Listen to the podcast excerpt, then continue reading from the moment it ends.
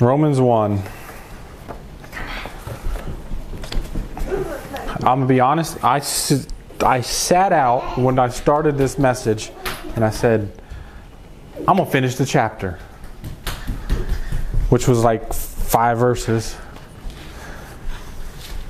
And my thinking was way too high because I made it through one. so, verse 28. Before we get get into that verse, let's let's refresh our minds. Obviously, it's been a couple weeks, and um, just kind of refresh our minds to what we've been going over, and kind of Paul's. Remember Paul's introduction. Um, first, uh, from very very back, when we, verse one is we saw Paul considered himself a slave, a servant of Jesus Christ. Um, and he was separated unto the gospel of God. And remember, we're talking about this is Paul writing what he called his gospel. That's what Romans is. Paul writing his gospel. And remember, he, he kind of, before he gets into that, he kind of broke, broke away and gave a little taste of the gospel. And then he went back into his introduction um, in verse 7, verse 6 and 7. And then we see kind of his thesis in verse 16 for I am not ashamed of the gospel of Christ, for it is the power of God unto salvation to everyone that believes, to the Jew first and also to the Greek. And then in the very next verse, he says, For, in the, for therein is the righteousness of God revealed from faith to faith, as it is written, the just shall live by faith. That's almost that's Paul's thesis statement for what he's going to be dealing with throughout the book of Romans. He's going to be expounding upon this gospel. And then in verse 18, remember from verse 18 in chapter 1 all the way to verse, I think is 20 in chapter 3, Paul exposes mankind. Paul takes mankind and holds him up and shows you what mankind really is like. And it's not a good picture. So for the next probably year to year and a half, Paul is going to be blasting mankind because that's how long it's going to take us to get into chapter 3. and then we come down to remember verse 24 wherefore God also gave them up. And then in verse 26 for this cause God gave them up. And then we get down to verse 28 and that's where we're at right here and it says and just as they did not see fit to acknowledge God any longer, God gave them up to a depraved mind to do those things which are not proper. So I have three points on this. I, as I was at work today, I just a, a title to a message, which I don't, don't really do that much, but I thought if I were to title this message, it would be titled "The Trial." And our, our three points today is going to be the examination, the cross examination, and the judgment. So it's almost like a trial. So our first point is the examination. And, and Paul says in verse 28 and just as, this is the very same thing Paul said in verse 24 and 26 that I just mentioned. God gave them up. For this cause, for this reason, God gave them up. And just as God gave them over, is what this verse says. You think Paul's trying to tell us something here? If he says it again and again and again, the same thing. He's not doing that because he has dementia and he forgot that he just said it two sentences ago. He's doing it because it's important and it was important for those Roman believers at that time and it's just as important for us today at this time. It's vitally important. This isn't just some simple truth that Paul can glance over. Remember, this letter to the Romans is Paul's gospel it's his exposition of the gospel to them. Remember him stating that he is not ashamed of the gospel in verse 26, but he goes on into the wrath of God is revealed from heaven. And now he expounds on that, and that's where we're at today. Paul is starting with the bad news before he gets to the good news. That's what the gospel, the gospel is the good news, but he starts with the bad news, and that's where we're at. And that's why it was vitally important for Paul to go over this stuff, and it should be just as important for us to Start with the bad news. And the bad news was even as they did not like to retain God in their knowledge. That's the bad news. That's where mankind has went. Fallen man doesn't have good thoughts about wanting to please God and worship him. He has thoughts of saying, Thou art weighed in the balances and art found wanting. That's what, that's what mankind would like to say to God. You have been weighed in the balance and are found lacking. God, you're lacking. That's what fallen man thinks. They think they have weighed him and found him lacking. In reality, if they had weighed God, they'd have saw that he tips the scales. You could put everything in the universe on one side of the scale and God on the other side of the scale, and God would obliterate, obliterate the scale. They haven't weighed God. But that's literally what this verse is saying. And just as they did not see fit, this means that they did not see him fit in an examination. Or it means to recognize as genuine after examination, to approve or to deem worthy. It's as though they held up God in an examination. They put him under a microscope and looked at God. They looked at him through the telescope and they said he is lacking. That's an insane thought of fallen man. That's what the mind of fallen man has went to. That God is found lacking. That you could look at Yahweh and say he is lacking in any way, shape, or form. That's where mankind has went. And that's the bad news.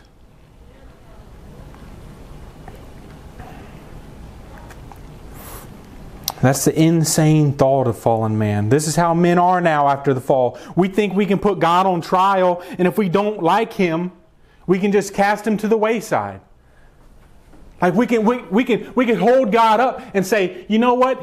I don't like you. You are lacking in this area. I cast you to the wayside. I'm going to go about my life doing what I want. That's insane. And I use that word because it is complete insanity to do that. It's complete insanity to examine God and think you can cast him by the wayside and go about your day. And I can tell you, he's not sitting on the side like a lost puppy, like some would have you to believe. Like he's just begging you to come back. Like he's knocking on your door weeping, please let me in. That's a weak, pathetic God. Our God is sovereign and omnipotent. A sovereign, omnipotent being gets what he wants. How can I say that? Because he's in control of all things and he's all powerful. Therefore, if he's in control of all things and all powerful, he does what he wants. And who can stay his hand, as Daniel says, or Nebuchadnezzar actually says in the book of Daniel? If He wants in your heart, He could kick down the door and come in if He so pleases. Our next point will draw this out a little bit. The first point was the examination. Man examining God. Now, the next point is the cross examination. This is what happens next. God gives them over to a reprobate mind. That's what the text says, verse 28. And even as they did not like to retain God in their knowledge. That's what they did. They examined God and said, We do not like to retain God in our knowledge. Therefore, they cast him to the wayside. And now what happens is God gave them over to a reprobate mind. This is God doing this in response to them doing it to him. They see him as unfit or not worthy, and they want to sit him aside, but God does it to them. Maybe that may sound a little like a synergist, but I'm no way going down that route. And as reform folks, we need to be careful also. We need to be careful about what? About treating God almost like a deist would. I see this often in Reformed writings and, and stuff. It's almost as God ordained everything from eternity past and then just stepped back and sat down and let everything happen. That's not how our God works. Yes, He ordains everything from eternity past, but He is involved in it. You know, just like our salvation. What does He do in our salvation? Does He just, Josh, I, I, I from eternity past ordain you to be saved on this day, to be justified on this day, and just sit back? No, He comes and He regenerates you and He gives you faith and repentance. And He places you in His Son and He seals you with His Spirit. He's involved in it. In the same way, God doesn't just ordain the reprobates for the day of judgment and then just sit back. He's also active in that. now it sounds like I swung the pendulum from the, the synergist side to the hyper Calvinist side. I went way too far now this way. Now, what I'm saying is what Paul says in Romans 9. Does the potter does not the potter out of the same lump of clay have power to make one unto honorable use and another unto dishonorable use? It's the same lump of clay. The potter takes and takes one and he makes it for honorable use, and out of the same exact lump makes it for dishonorable use. He's the potter. God is the potter, he's not the clay. We don't get to make him into whatever we want to. We allow Scripture to declare unto us who he is. And Scripture says right here that God gave them over in response to them not seeing fit to acknowledge Him any longer. And that's what Paul says. And that's why Paul says, and just as. It means even as or in proportion to. So you think you can just cast God, God by the wayside and not have consequences? This is the cross examination. Mankind thinks they have examined God and found him lacking, but God is the judge, and when he examines it, us, he examines us perfectly holy and righteous. In doing this, mankind is found lacking. God will never be found lacking. There's no imperfections with God, and we're full of them. That's all we are is a big blob of imperfection. And God, there is not even one speck of imperfection with. So he gives them over after the cross examination. One last point on this cross examination is the word for fit or like. This is kind of a cool uh, play on words, I believe Paul uses right here. The word for fit or like is just the opposite for the word for depraved or reprobate. I don't. What does it say in ESV? Do you have the? Yeah, it says, uh, and since they did not see fit to acknowledge God, God gave them up to a debased mind to do. So debased. Yeah, debased. Is the, the is the word there in the ESV? The, the the word for debased is just all it is. It's the same word with a in front of it. And we know, you know, you have the theist who believes in God and an atheist who does not believe in God. That's all they did. They just put the A in front of it, and it, it's the opposite of what it is. And that's what's happening here. In verse 28, they did not like, they, they did not see approval, and then just the opposite happens. Like and approval, God takes that and He dislikes and disapproves of them. It's just the opposite. Mankind did not approve of God, so he gave them over to unapproved minds.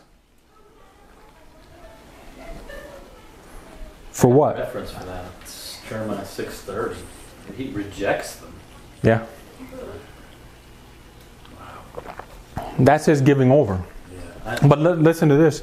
This this next point right here. This point on the judgment. So we've seen the, the, the examination and the cross examination. The third point here is the judgment. What does God give them over to?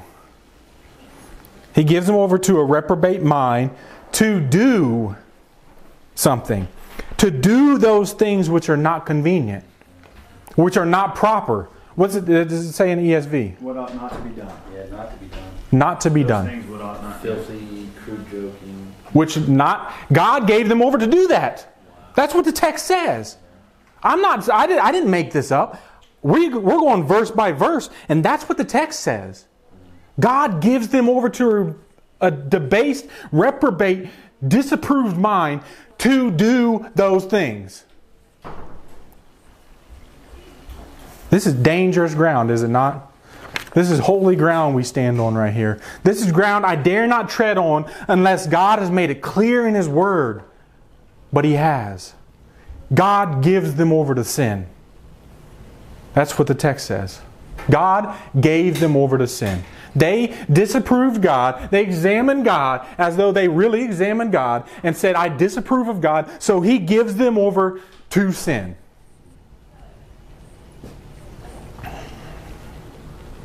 I know our evangelifish churchianity, they don't like that, but, but it's true.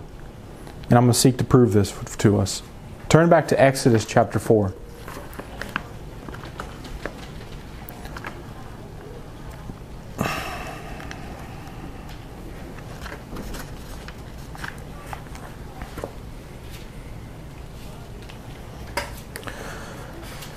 Exodus 4, verse 21.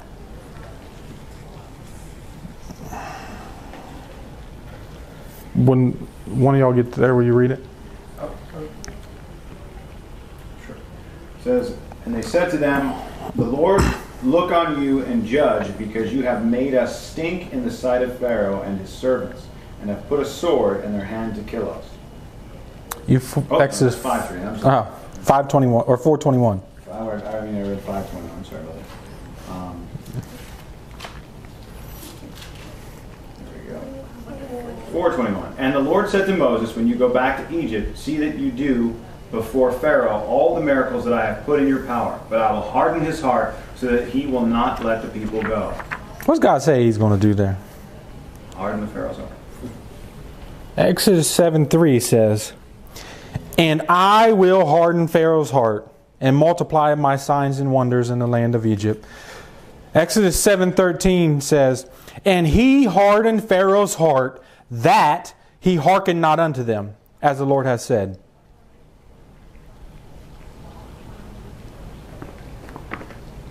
By hardening Pharaoh's heart, by his heart being hardened, it increased his sin. He did not let his people go, right?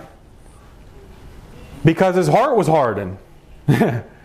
but it says the text says God hardened his heart. I will harden his heart. And I know people like to twist that and say, well, God didn't really harden. That's what the text says. I will harden Pharaoh's heart. And then guess what? He did harden Pharaoh's heart. And then guess what? Pharaoh's heart was hardened. And therefore, he increased his sin. Turn to Proverbs 16:4.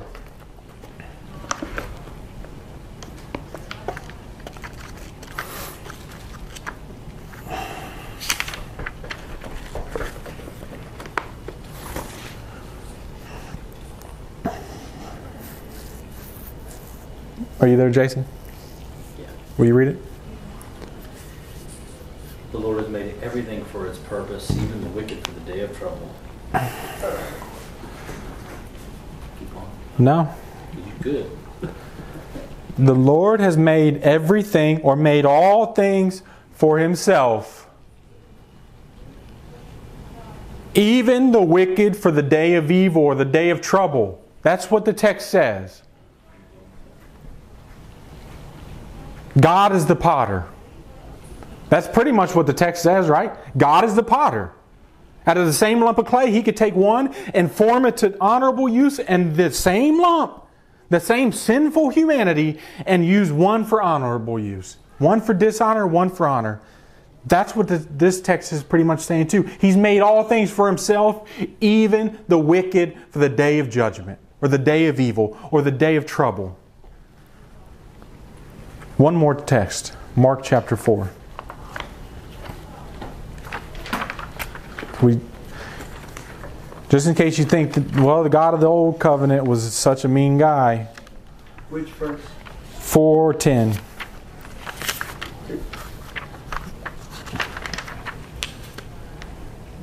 Jace, you mind reading 10, 11, and 12? And when he was alone, those around him with the twelve they asked him about the the parables, and he said to them, Do you have to you has been given the secret of the kingdom of God, but for those outside everything is parables, so that they may indeed see but know but not perceive, and may indeed hear but not understand, lest they should turn and be forgiven.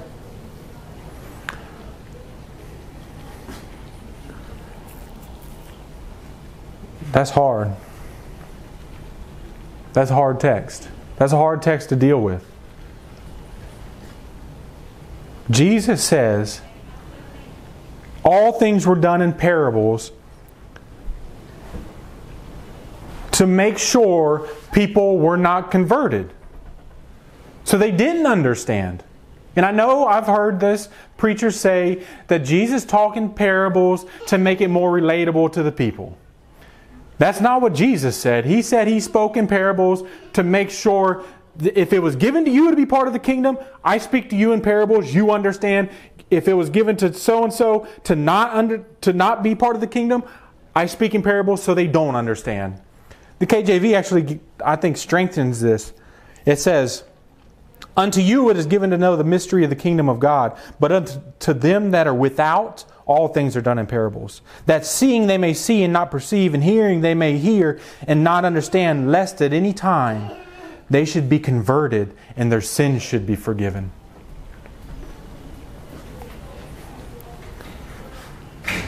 Sound like Jesus taught in parables and it kept people in their sins. They weren't converted. They couldn't be converted because they couldn't understand a parable. And even even if they could be understood by the natural mind somewhat, they could never be understood spiritually because we know this because of was it 1 Corinthians chapter 2 that it's spiritually discerned. Man cannot understand. It's not necessarily he doesn't want to also, but he also cannot understand.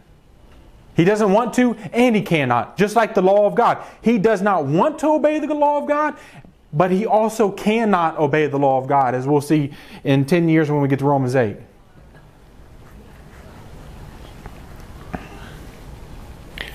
God gives people over.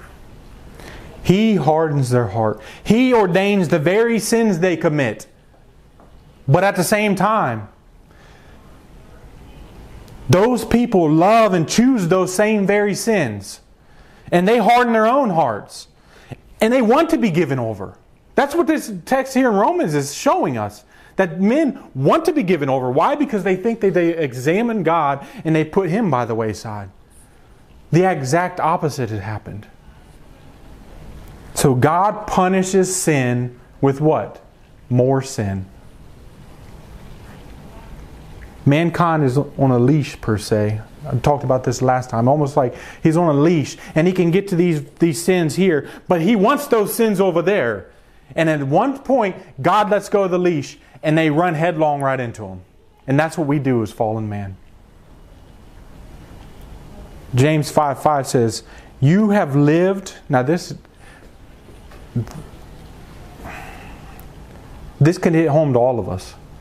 James 5 5, it says, You have lived on the earth in luxury and in self indulgence. You had fattened your hearts in a day of slaughter. Obviously, we won't be slaughtered. But I think as Americans, we can all say the first part, part of that is somewhat true of us. We have lived with abundance, we have lived in somewhat self indulgence.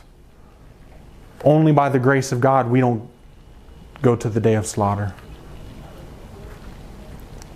And this here isn't something we should be amening that God gives people over.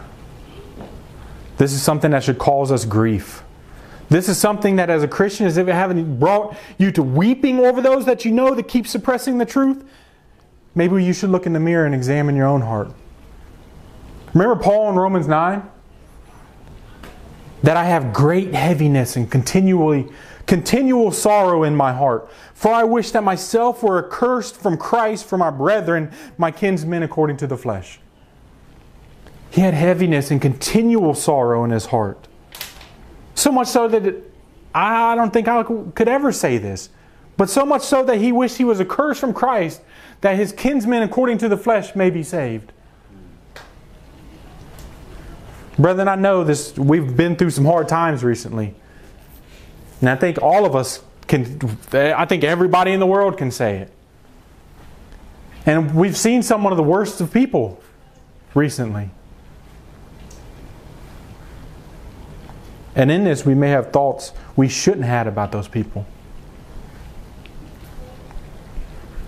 Brethren, what's the most important reason you're here, though? To advance the kingdom of God and to see more people worshiping Him because He is worthy. So it should cause us sadness to see men suppressing, suppressing the truth and giving over to sin. Not amen, brother. Not amen, God's giving them over. It's we go to them with the gospel and we go to our closets and pray in tears. but remember this God is more gracious and loving than all of us combined. So we can rest in the fact that God is doing what is right. We'll understand it someday.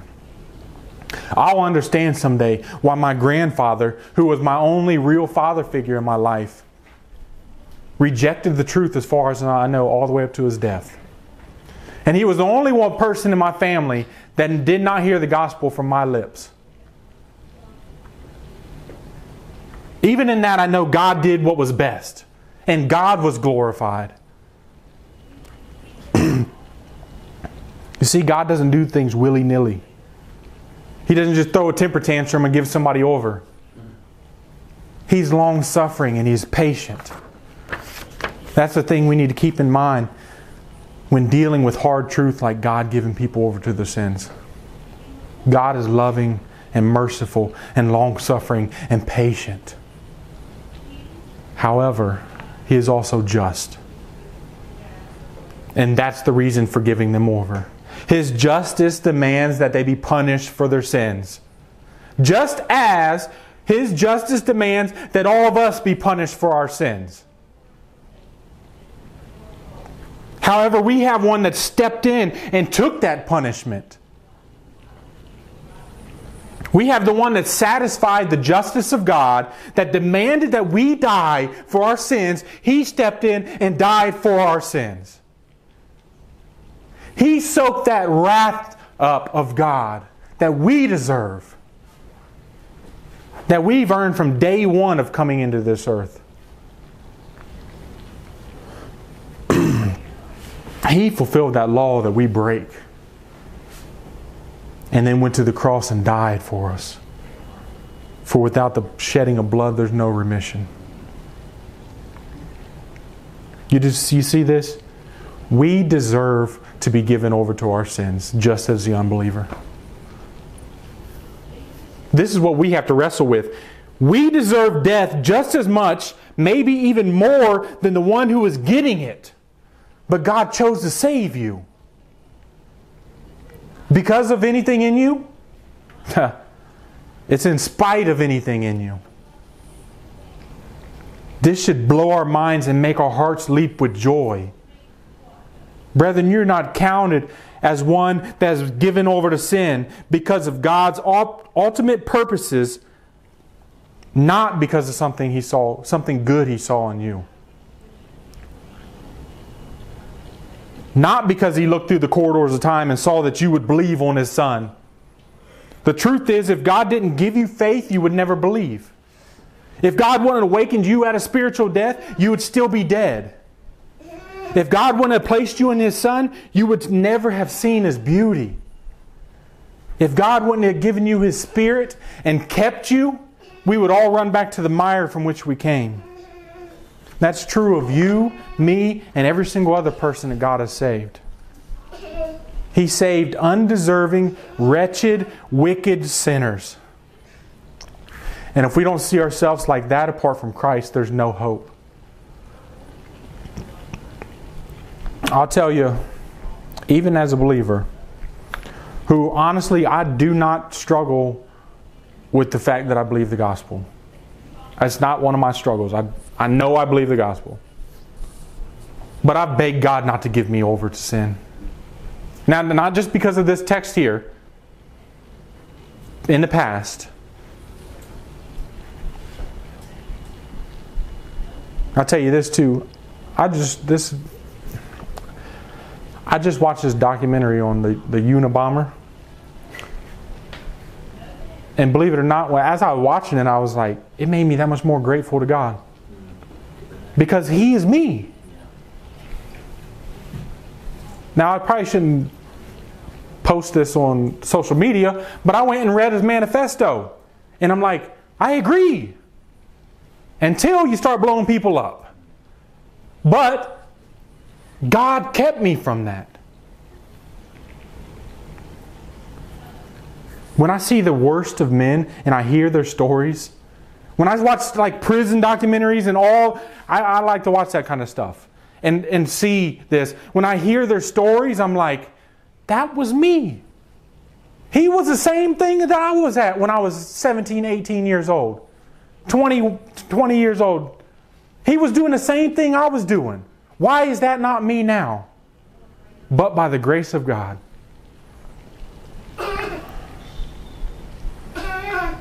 God gives people over, and we don't know who they are. So we have the job to do, right? So we saw the examination of man examining God. We saw the cross examination, which was the real examination of God examining man and finding him lacking. We saw the judgment of God, therefore, taking them and giving them over to sin. And now we go to our application. First point is preach Christ. You're like, well, that's obvious. It's always obvious. But we don't do it. We don't do it as much as we should do it. So it can't be that obvious. I say this looking in the mirror. Preach Christ. By all means, preach Christ. This is all that matters at the end of the day. It doesn't matter whether if you eat or drink or have a nice house or a job and families and friends at the end of the day. The only thing that matters is what have you done with Christ? There's a quote that says, One life will soon be past, only what is done for Christ will last. Remember that. Yes, we should take care of physical needs of people, but they need Christ at the end of the day more than their physical needs. See, that's part of the problem with modern day missions. They want to go build wells and build houses and feed people and get them water, but they don't preach Christ. Not all of them are like that, but a great majority of them are. Building a house for a homeless person, it'll make you feel good about yourself, but that person will still die and end up in hell. So, what does it matter? They'll die and end up in hell with their bellies full. If anything, if you build a house for them, and then you don't preach the gospel to them. You're just giving them a greater opportunity to sin and have a greater judgment. Yeah.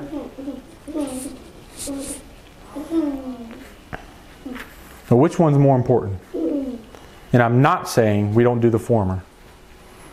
I'm saying we do both. We feed the hungry. We build houses. We, we dig wells, but we preach Christ. And if I don't have the opportunity to build somebody a house or, or feed them, I still preach Christ.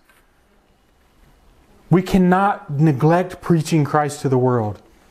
Even to us here, we, this, this little church, we haven't been part of global overseas missions at all. But we don't want to neglect what God has given us here. You notice our, our area here, if you want an overseas mission, they come to us. You go down to Myrtle Beach, you run into people from everywhere. They come to God. That's why I moved here.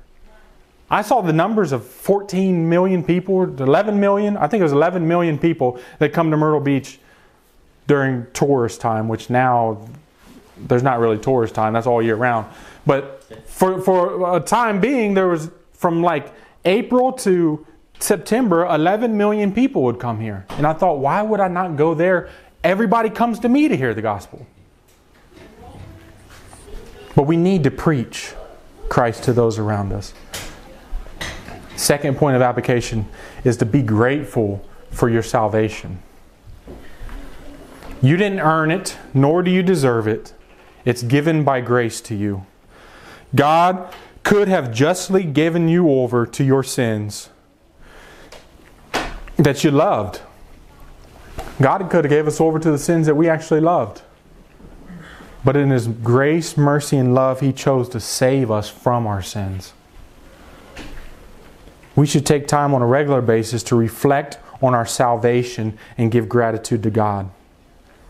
For example, I often think of the man I was before Christ.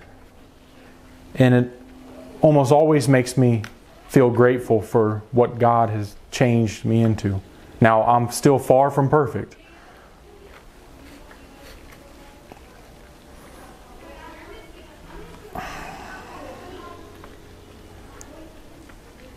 But maybe you weren't quite the rebel I was. And you think I wasn't that much different before Christ than I am now. That's a dangerous position to be in. Because if any man be in Christ, he's a new creation. Old things have passed away. Behold, all things are become new. You are different if you're in Christ. And if you don't think so, you think way too little of sin. So be grateful for your salvation. Third, God didn't give you over to sin, He saved you from them. Let's fight the battle against sin. See, that's something an unbeliever cannot do. They replace one sin with another sin. That's all they do. If, you know, and I, I I'll use this, you know, somebody says they're an alcoholic or a drug addict or whatever, they, they, and they finally stop doing that, they just start doing something else.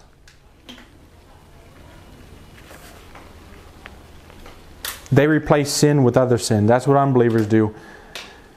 And we have everything that pertains to life and godliness, and we need to use it to fight sin. We need to do as the unbeliever does with truth and suppressing it, but we must do that with our sins.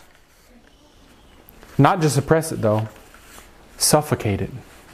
Suffocate your sin, hack your sin to pieces. Brethren, I don't say this in judgment either. I say it in encouragement. The more you fight against sin, the happier you'll be. How can I say that? Because our fellowship with God grows more and more the less we have fellowship with sin. Don't take your sin lightly, but see them for what they are. They're what hung the beloved on a tree. If for anything, this should be more of a reason for us to hate it and kill it. And also remember, we don't fight this alone. We fight it together as a church. So I'm not here to condemn you, and y'all shouldn't be here to condemn any other brother or sister if you see some sin. But you walk alongside them and help fight that battle together. That's what the church is supposed to, supposed to do, and we should be doing it well. So let's fight together, brethren. Amen.